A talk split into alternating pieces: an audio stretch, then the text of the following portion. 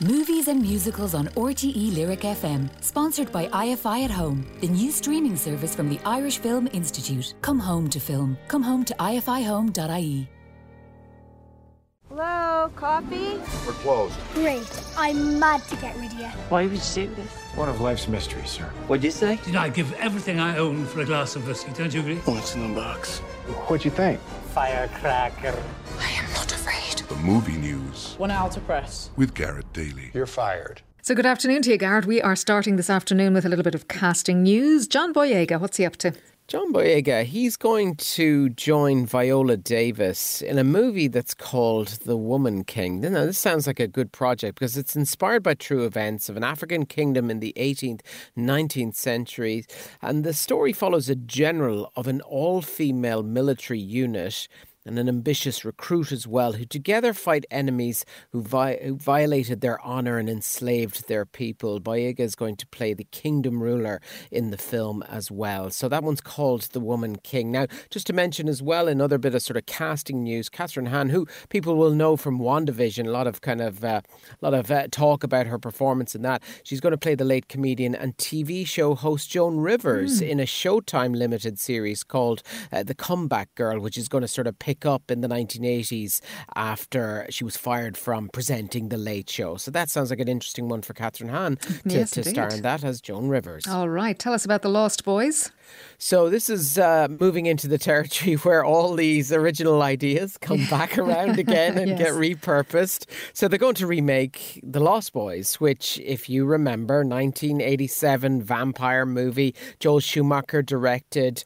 They've got a cast lining up for it. Noah Jupe, who people will know from A Quiet Place, and uh, Jaeden Martell as well, who was in the likes of It and Knives Out, set to star lead the cast in this. The original follows two brothers and their widowed mother, who moved to the rundown Californian beach town of Santa Carla, which has been terrorized by a vampire biker gang. It had a great cast, actually, at the time Jason Patric, Kiefer Sutherland, Yes. and then it had the two Corys as well Corey Feldman and Corey Haim starred in it. And there was an amazing soundtrack to the movie as well. It was one of those really kind of, you know, big time. 80s movies. Yes. Uh, yeah, I, I bet if you watch it now, you kind of think, yeah, it doesn't hold up so well. Yeah. And I suppose that's why they're remaking it because obviously there was a huge fan base for it. Exactly, exactly. Now, speaking of soundtracks, Howard Shore, is he returning to Middle Earth? Looks like it. The, he, he's in talks at the moment to compose the music for Amazon's planned mega budget. And I mean, the budget for this is absolutely huge.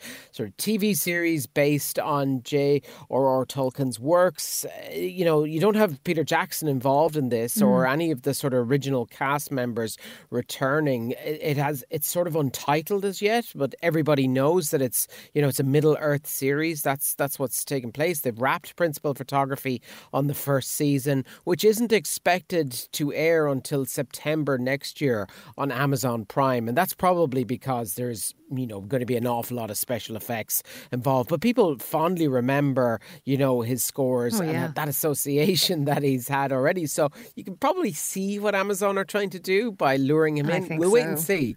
Um, and it'd be kind of nice if he if he did, uh, because it'd be a great addition.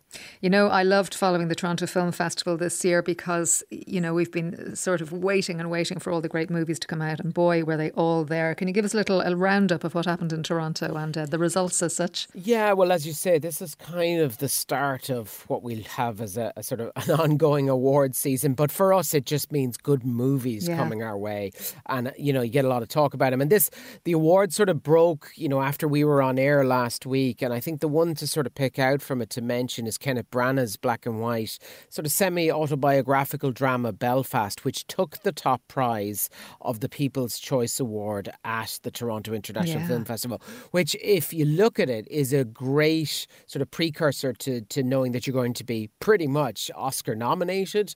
And it can do wonders as well in terms of propelling a movie forward for potentially picking up that top prize. So that was kind of the big winner out of it. In terms of the acting categories, Benedict Cumberbatch uh, picked up an award for The Power of the Dog. Jessica Chastain picked up one for The Eyes of Tammy Faye. And then just to mention as well, an Irish movie that was runner up in the People's Choice Midnight Madness category was You Are Not My Mother, directed by Kate Dolan. So uh, that was a great win for that. But yeah, we're going to see, I suppose, you know, all these great movies coming our way, which is just wonderful Mm. Yeah. in terms of a great selection that we're going to have on really streamers and on cinema. yeah, I have to say, I'm very excited about that selection of movies coming our way.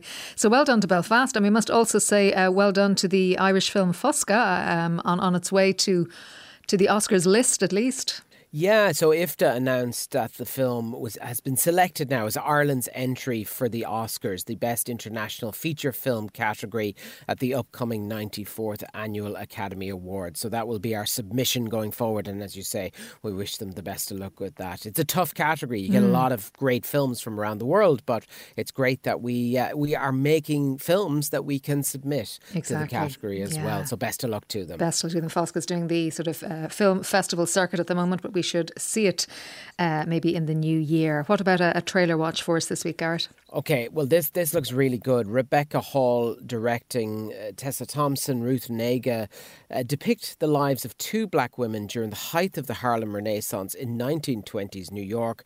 Film is based on a novel of the same name. It focuses on these two former childhood friends who can pass for white.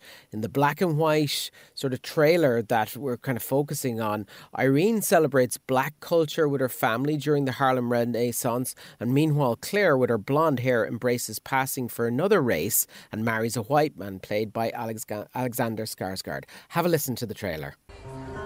Things aren't always what they seem. Bobby Dan.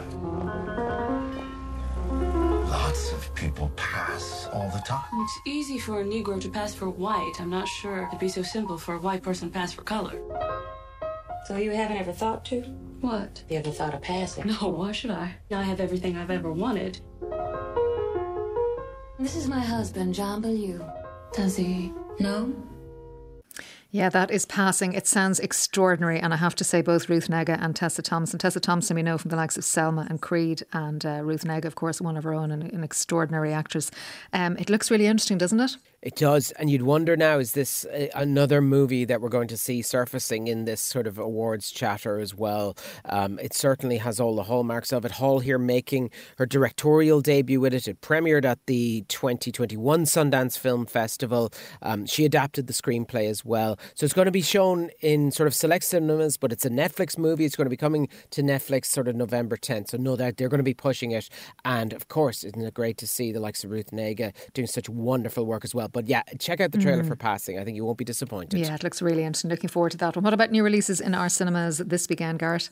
Okay, so if you were a fan of The Sopranos, uh, you will probably be a fan of The Many Saints of Newark. It's a much anticipated feature film prequel to David Chase's groundbreaking award winning series. This one looks at the sort of formative years of New York gangster Tony Soprano. Uh, Michael Gandolfini stars Vera Farmiga as well. Ray Liotta, good cast in it.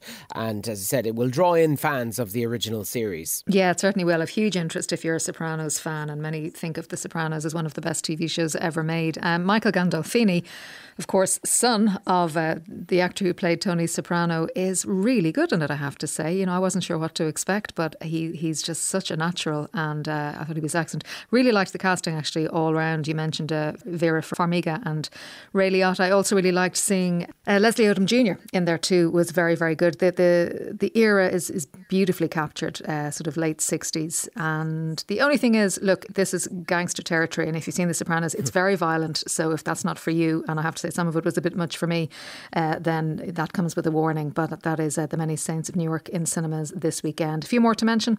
Yeah, a few more to mention if you're into your sort of concert movies. Oasis at Knebworth in 1996. This was a kind of groundbreaking sort of concert because 250,000 music fans converged for it. Uh, that's on the big screen. As, uh, you know, a movie in terms of, you know, uh, mountain climbing, the, the Alpinist as well as out. This is about about a 23 year old Canadian who makes some of the boldest solo ascents in history. So if you don't like heights, you might be a bit put off on the big screen watching that. A uh, couple more to mention as well. There's the documentary Father of the Cyborgs as well. This is about a doctor, Dr. Kennedy, made headlines for implanting electrodes in the brain of a paralyzed man, then uh, teaching the patient to control a computer, and then after much controversy, later became experimenting uh, the same technology on himself.